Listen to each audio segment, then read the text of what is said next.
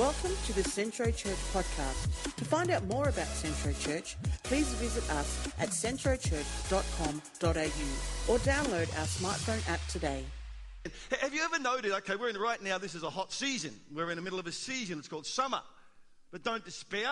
How many know that summer has only got a few weeks to go, and then we're going to be in the middle of autumn, and then winter, then spring, and seasons keep rolling around. But how many know this morning that seasons are not just a description of weather, but that seasons are a manifestation of life? You are experiencing right now a season in your life. And those seasons take all kinds of dimensions. You know, there's the, there's the uh, season of your age. But there's more than that. There's seasons of finances, there's seasons of family. Um, uh, a fellow by the name of, of uh, Habakkuk, who was an Old Testament prophet, uh, wrote about a really bad season. And, the thing about a farmer, uh, it's a wise farmer who understands the season and cooperates with the season. It's a wise person who does the same thing. You're a wise woman or a wise man if you understand the season that you're currently in and then you make the most of the season. A farmer doesn't, uh, doesn't despair when there's no harvest in winter because he knows spring is coming. Uh, and then if the harvest fails, he doesn't go, oh, well, that's it, life's over, because he knows that seasons continue to come, and sometimes there are prosperous seasons, and sometimes there are sparse seasons. Habakkuk writes about a sparse season.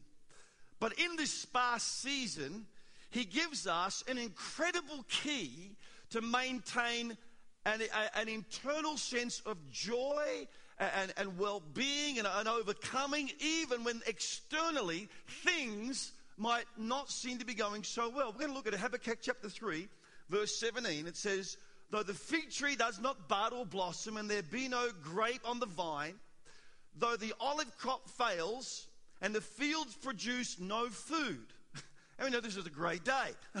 Though there are no sheep in the pen, no cattle in the stalls, let me just give you some inkling into what he's saying. Uh, in that culture, in that day and age, uh, figs, olives, uh, grapes, and grain were uh, signs of wealth. Livestock was an investment. Uh, they had currency as we have today, but they didn't have stocks and bonds and share markets and so forth. Their investments were in livestock.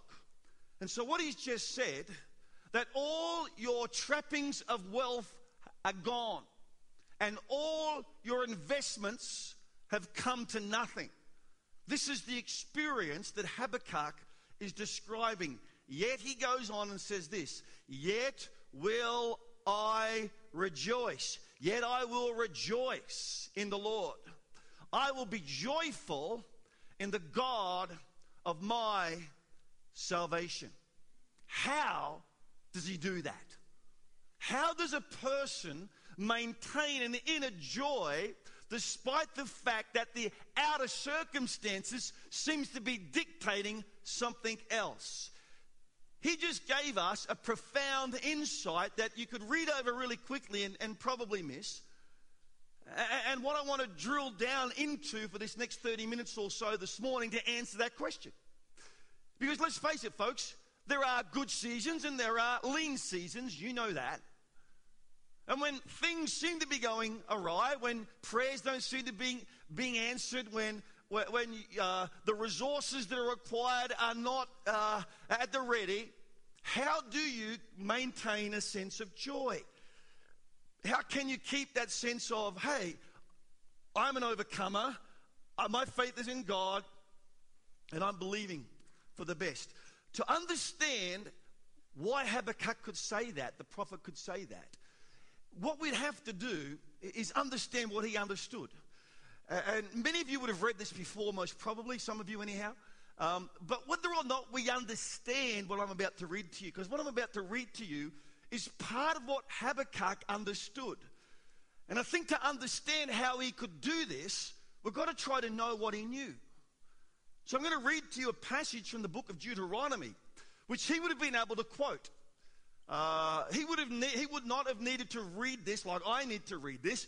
He could have quoted it because the Torah was that important to them that as young boys they actually learned to quote it. So he knew this, and there was there is something in this that actually leads to what he just said. I want to read it to you, then we'll unpack it and apply it to our lives. It says this in Deuteronomy chapter 26. It's an extended reading from verses 2 down to verse 11. It says, Take some of the first fruits of all of the produce from the soil of the land uh, the Lord your God has given you and put it into a basket.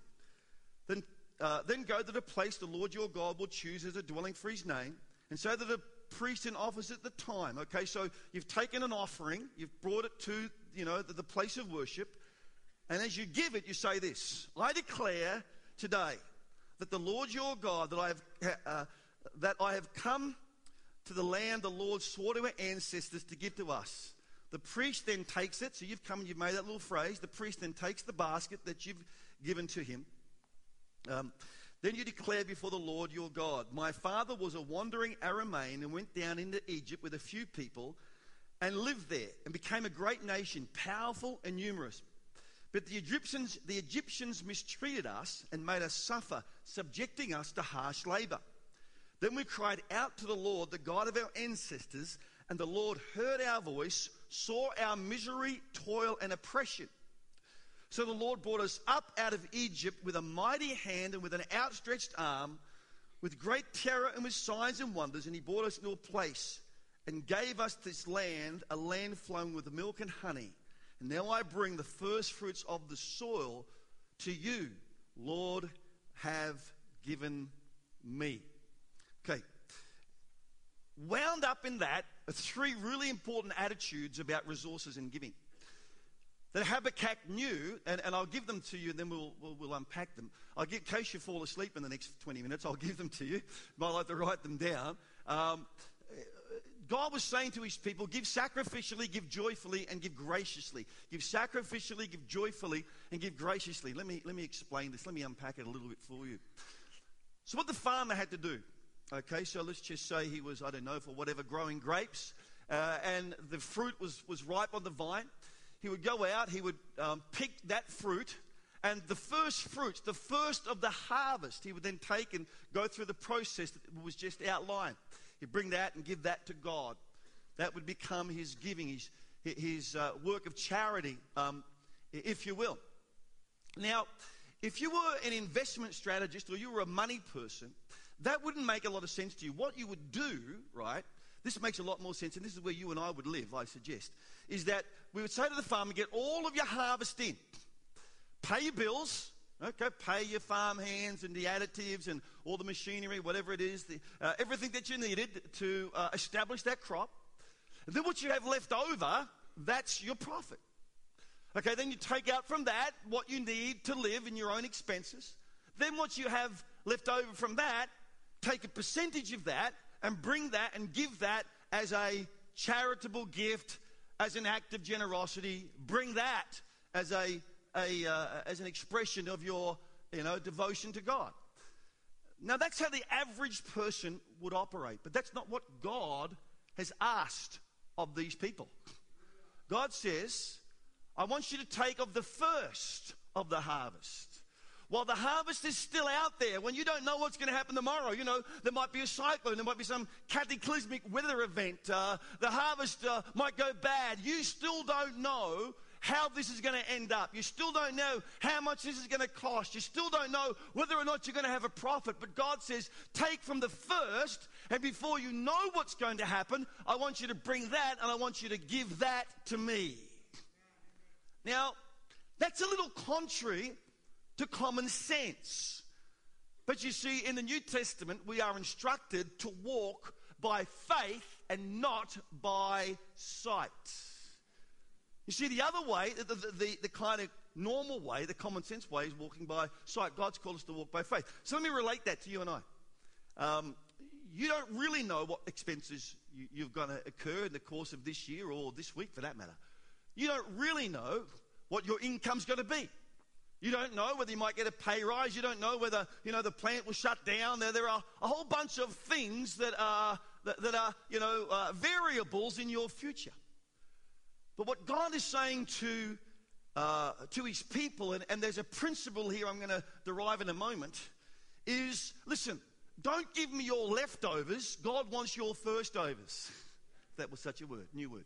Uh, God wants you to take from the first and give out of faith that the remainder will come in, then get everything together, chop it up, and go, okay, well, this over here, this over here. Do we have anything left? Can, is there anything we can give? Not this week. No. This week, our expenses surpassed our income. So, not this week. You see, here I believe is the principle if you give out of your surplus when things are tight, when there is no fruit on the vine, etc., etc., when you're in a, a season of, uh, of scarcity, you won't give anything. And that was never acceptable for the people of God. Uh, what he was requiring of them, and here's the point what he was requiring of them is to give to the point that it changed their lifestyle. You have to give to the point where it changes the way that you live. For example, you know, you might say, well, I want to eat there, I want to go there, I want to buy that, I like that new clothes, I'd like that new latest uh, trinket, I, have got to get this, I want to get that. And, and, and what, what this is saying is, no, no, no, no, no, no. You must give to the point that it affects the way that you live. That's giving sacrificially. Not only do you have to learn to give sacrificially, and we are leading to something here, so just stay with me. You think, oh boy, you know, I could have stayed home and just got hot. I'm really excited about giving sacrificially. Uh, and now I'm going to tell you not only have you got to give sacrificially, but you've got to give it joy, so be happy about it. You'll be happy about your sacrifice, right? Who's happy about sacrifice? Surely there's a contradiction of terms there. I mean, uh, you know, doesn't the idea of sacrifice carry with it a notion that kind of says, well, I don't really want to because it's a sacrifice? But he's, I, get that. I understand your thinking like that because I, I, I could think like that too.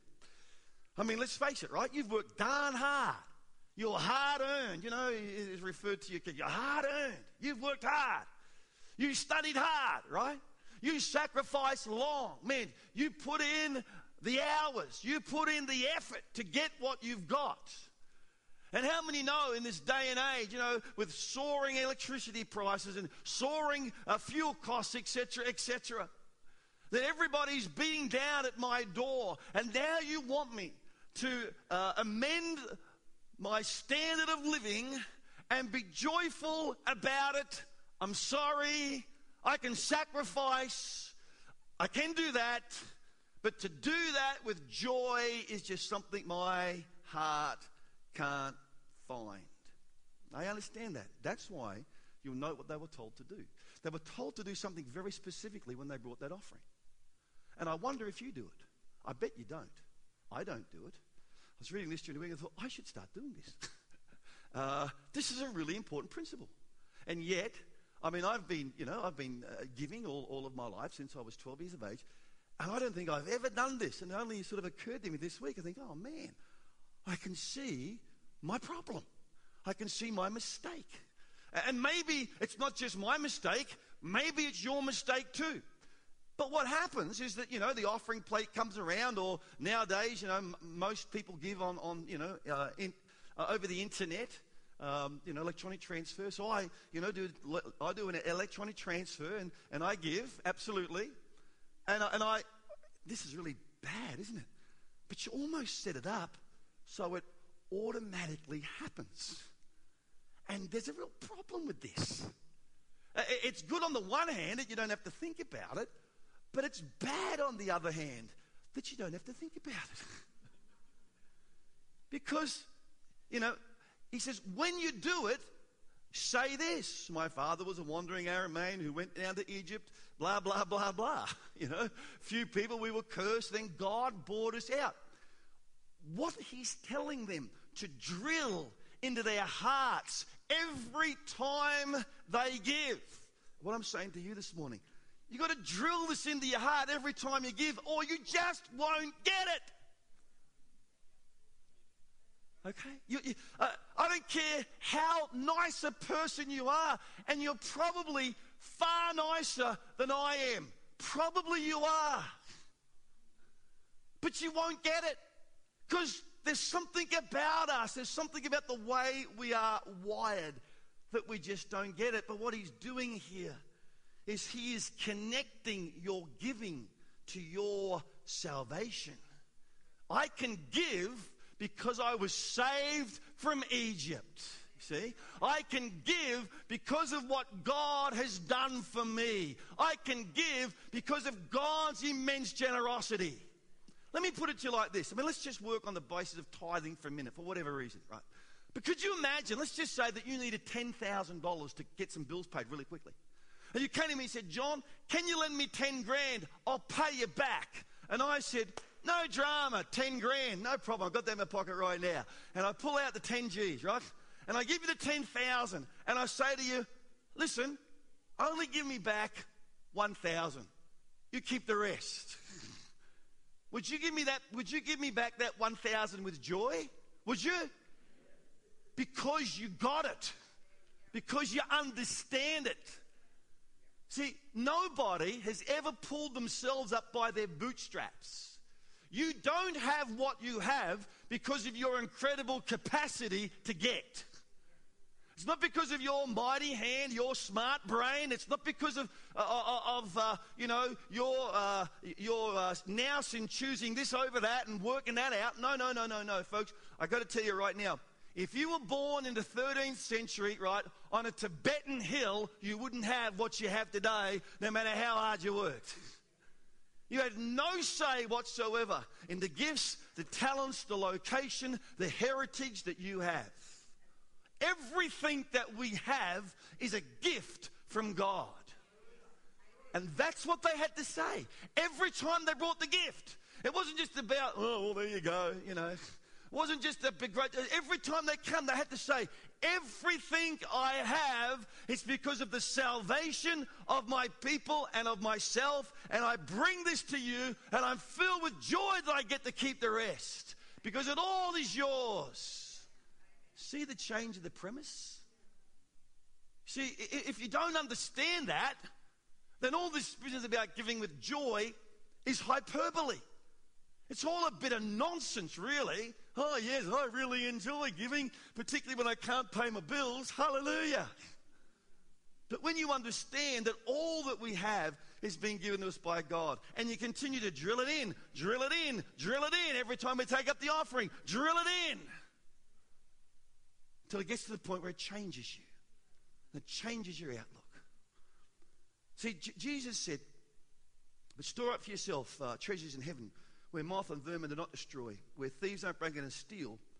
For you, where your treasure is, there your heart will be also. It's such a powerful phrase. Where your treasure is, there your heart will be also. You know, many of you in this room, I think, are what I would define as Bronco supporters. Is there a Bronco supporter in the house? Yes. Thank you. I see that hand, Mick, Mick. Um, and, and here's the thing. If you're a Bronco supporter, right, and the season tickets come available, you look at the, you don't even look at the price. You just want the tickets. Man, you'll buy the tickets and you'll probably pay 150 bucks for a jumper, throw in a hat and a scarf as well.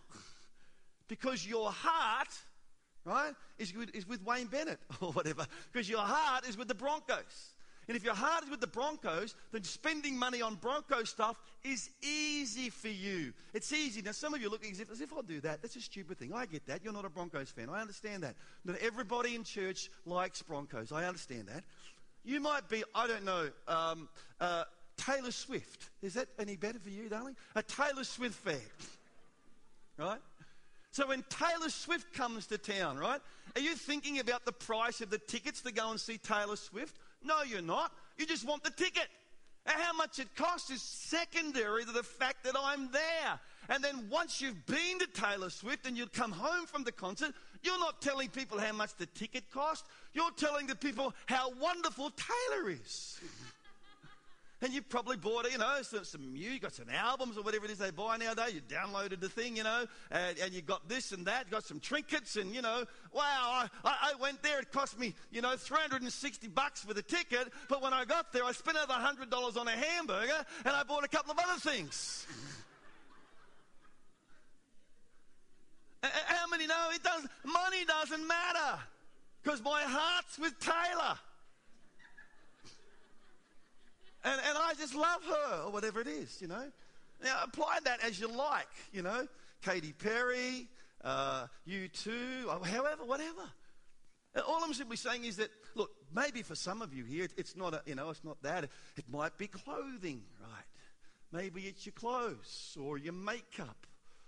Or maybe it's your hair. I shouldn't go too far that direction. Maybe it's your hair. Right? Maybe you struggle to find money to buy food, but there's always plenty of money for the hair. Because where your heart is, there your treasure will be also, you see. And so, so here's, here's the thing we all have a proclivity for something. You have a proclivity for something. Uh, I think I've mentioned this before. I have a proclivity for experiences, right? I mean, we, we were um, in a. Uh, in, in Strahan, a little town in Tasmania, the other day with uh, Gary and Sarah, and we're going on this train. And, and uh, I don't know how much it cost to go on the caboose and get food, but it was really expensive. And Gary says, Well, we won't be coming back, you know. all right. $330 for a train ride. All right. I guess we're not coming back, are we? But it's an experience, you see. And my, I have a proclivity for experience. I've used that argument on myself many times. When you're in a place of the world and there's an opportunity to do something, you know, well, I won't be coming back, you know. So it's not just the cost of the thing, it's the cost of getting here, etc., etc. So let's have the experience while we're here. And, and, and you have a proclivity for something. I have a proclivity for something. But, but, but here's my point. If you know Jesus, if you really, really know Jesus, you can't help but give with joy. And if you don't, you've got no hope of giving with joy. It's as simple as that. It's as simple as that. You know, if you don't know the Broncos, when you find out how much their season ticket cost, you must be kidding. I'm not going to spend that. but when you know them, it doesn't matter. See, when you know Jesus, and look, if you're here this morning and you don't know Jesus and you think, man, this all just sounds a bit harsh, a bit ridiculous, it does. I understand it. It does sound ridiculous. Stick with your idea of getting in, paying all your bills, making sure you've got enough. And if you've got anything left over and a charity knocks on your door or, or somebody, you know, appeals to you, then give out of that. I get that. But if you know Jesus, it's got to be different. If you know Jesus, we give sacrificially and with joy. And how that works is this. You see, the pain is not in our hearts, there's joy in our hearts, the sacrifice is in our behavior means I, I can't go to this. I can't do that because I'm giving. So it hurt or it changed our behavior, but it didn't hurt our heart. Our heart is filled with joy. What Habakkuk is saying, what the prophet is saying here is that uh, tough times come. I mean, you know that. I know that. People face bankruptcy, persecution. And, and, and, you might say, you know, John, it's, it's too hard. I, you know, he's a great man. The prophet's a great man. I get that. But in all honesty, you know, your little phrase about, well, you've got to know Jesus. Oh, I thought I knew him. But, you know, if, if I want to be, be really honest with, with, with you, if you could be really honest with yourself for a minute, there's that phrase. I'll, I'll, I'll read it again. That the fig tree does not bud, and there's no grape on the vine, no olive uh, crop. The olive crop fails, and the field produce no, no food, that's grain. There's no sheep, there's no cattle in the woods, there's no supply. Yet will I rejoice in the Lord, I'll be joyful in the God of my salvation. Do you find that inspirational or do you find that crushing? Think about that for a minute. Does that inspire you? Or do you think, that's just too hard, bar's too high, mate? You know, because sometimes, you know, a, a, a, little bit of increase in the bar can inspire us to do a little bit better, but but if the bar's way up here and we're down here, it's kind of like just tune off. You know, too hard. Not, not, not for me. Not today. Sorry. I got other things. I got other priorities. Other things I'm focused on right now. You know, building a house. I'm raising a family. I'm buying a car. I'm whatever it might happen to be. when I've done that, you know, then maybe we can look at these other things. And, and I, I understand that. I actually empathize with you. I completely get it. And the reason you say that is because you've got to get this. Because you're looking at his example and you're missing his point. You're looking at his example and you're missing his point. Don't look at Habakkuk's example. Look at his point. Where does he point? I'll, I'll read it again. So that, you know, the fig tree does not, etc., etc. Yet will I rejoice. And he points to the Lord. See? He said, I'm not rejoicing in the fact that they don't have anything. I'm not rejoicing in that. But that's the example that we see. So what happens is we get, we get crushed by his example and we miss the direction that he points. Yet will I rejoice in the Lord. I will be joyful in the God of my salvation. The reason, folks, that we can be joyful in the God of our salvation, that the reason that you and I this morning can have a, a, an overflowing sense of happiness in our life despite our circumstances is because the Lamb of God has been slain, because our sins have been forgiven, because our salvation and our future is assured. Because we know that this life is only but a vapor and that heaven is awaiting reality. It's assured in the resurrection of Jesus Christ, the first fruits of all salvation. Remember a couple of weeks ago, I, was sharing about these guys on the road to Emmaus, and Jesus came along and, and, and he points the direction away from their circumstances towards himself. And he shows from the Bible, you know, here is Christ, here is Christ, here is Christ, I am He. And, and he points from their circumstances to Jesus. See, Jesus at the cross had it all taken away from him. I mean, he had nothing left but a tunic, and that was taken from him in the end. He altered uh, his lifestyle to the point where it cost him his life. And the reason we can do this is that there has been indeed a cost paid. The grace was free, but it was costly, folks. The grace was free, but it was costly. You see, they had to repeat this every time they gave. You know, they, they talked about being delivered from Egypt by God's mighty hand, the, the lamb that was slain.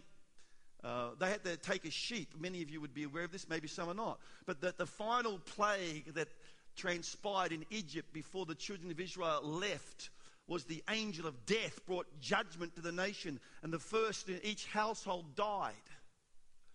Except those households that had blood sprinkled on the doorpost and on the lintel, uh, uh and, uh, and that, that lamb that had been slain to provide that blood. Did you know uh, I've got a picture here of, of the Egyptian god. The, the Egyptians, um, we can put that up there, that'd be great. The Egyptians worship sheep, folks. They worship sheep. And when you start slaying, when you start killing sheep, when you start killing what people worship, how many know you're going to get them offside? The Egyptians worship sheep, and now the, the, these, these Israelis are slaying sheep for the purpose of uh, applying the blood to this weird practice. They're putting the blood on the doors of, of their homes. The grace was free, but the grace was costly. How many know this morning that what you and I receive through Jesus Christ, it's free, but it cost heaven everything? See, John the Baptist, he strung these two ideas together when he said, Behold the Lamb of God that takes away the sin of the world. And the only reason we can be saved was because God gave. God says, I, I want you to give. Notice what I did for you, I want you to respond. We see that His grace was costly. And you can say, as I can say, well, if you can give to the point where you lost your life, I can give to the point that changes mine. He goes on in, the, in, in that um, passage in Deuteronomy 26, which is all about resource and supply. And he gives this the, the principle of the tithe. Uh, and they had to bring a tenth. That was, you know, uh, and so on and so forth. But uh, when Zacchaeus met Jesus, the principle of the tithe went out the window and he brought half. he said, I'm going to give half of all that I have. And he did it with such joy because he had met Christ. And he understood the level of salvation that he had just received. And he couldn't help but respond with such enthusiasm and with such excitement that Zacchaeus gave half of what he'd taken uh, from people. He'd give it, and he had returned it. He gave it. And I'm not suggesting today that, you know, 50% is, is, is a standard. I'm just saying that when you know what has been done for you and when you do what I believe these guys were asked to do, and that's drill it into your heart that you can give because so much has been given for you. That you give with joy, you give with sacrifice, but ultimately you give with grace. Because when you give, you turn currency into grace. Did you know that? See, stir it, uh, uh, store up for yourself treasures in heaven, Jesus said. When you give, when you give to ministry or when you give to uh, the poor, you turn currency into grace. You see, you establish something like this. You know, it's a, a, a place where Christians can gather and a, a, place where people can come and examine faith and a, place where, where the Bible can be taught and a place where we can worship God. And, and people come and, and they experience grace. And it happened because people gave. It happened because someone said, you know, this thing I've got here, it's just currency, but I'm going to turn it into God's grace. I'm going to give it. And they gave it, and it became grace. Grace to somebody else, grace in the life of another person. Is it any wonder he said, when the fig tree doesn't blossom, there's no fruit on the vine, when there's no cattle in the stores and sheep in the pen, those things are not the source of my joy. They're not the source of my happiness. Yet will I rejoice, and we look to where he points, the grace of where he points. Yet will I rejoice, not in poverty, yet will I rejoice, not in lack, yet will I rejoice, not in resources, yet will I rejoice in the Lord. And he understood where they'd come from. He understood we were in Egypt, we were slaves. We were treated harshly without grace at all. But God, by his mighty hand, brought us out of that and delivered us into this land that flows with milk and honey. And look, you know, seasons come and seasons go, but I see what God has done in our past, and I know what God will do in our future. And my heart is rested in God in my current circumstances, for I know my God has never left me and he will never forsake me. Yet will I rejoice in the Lord and not be pushed around. See, this world today, it wants to push you around on the basis of resources. You know, lifestyles that are rich and famous are where happiness is found. And, and tonight, as I mentioned a little bit earlier, tonight we're going to look at, at, at um, one of the richest people that has ever lived. Uh, probably one of a handful of people that have ever known the level of power that King Nebuchadnezzar had of ancient Babylon. He um, turned the city of Babylon to one great park. The hanging baskets of Babylon uh, are one of the, the seven, um, uh, you know, ancient uh, uh, miracles, as they, as they, they say. I mean, it's like, wow, how did that ever happen? How could that physically have ever happened? It's like, it's, it's like people are amazed at what Nebuchadnezzar did, and he did rule the world. And yet you have Nebuchadnezzar who feared no army because there was none, who feared no lack because there was none. Uh, Nebuchadnezzar had, there was no peer in Nebuchadnezzar's life. Nebuchadnezzar was a, was a master of the universe, literally. He was, the, he was the ruler of the world. And yet he, didn't, yet he couldn't sleep. Yet there was fear in his heart. How you can have everything and still lack something. And yet Habakkuk says how you can have nothing but still have everything. And I encourage you to, to come out tonight and we're going to dig into um, um, Nebuchadnezzar's story. It's an enthralling story of pride and power. But this morning, I want you just to ask yourself as we conclude our service and our time here Does my giving alter my lifestyle? Do I give with joy? Do I give with grace? Is there a graciousness about this? If there's not, then you'll never aspire to Habakkuk 3 17 and 18. But if you understand how he got there through drilling into what had happened, and you this morning say, I'm going to drill into what God has done for me, then I believe you can arrive there with joy in your heart. Let's bow our heads. We're going to pray together. Father, I thank you this morning for your incredible gift to us, Lord, for your gracious generosity in Jesus Christ. We look to him, Lord, as the author of our salvation and as the completer, as the one who completes the work in our lives that you have so mercifully started. Lord, I pray for everybody in this room this morning. I don't know the heart of, uh, of, of most people in this room. Yet, Lord God, I, I know that your heart is for them. So, God, I pray that our hearts would reflect back to you what your heart was for us. And with that, an overflowing sense of joy. Let's stand together, church.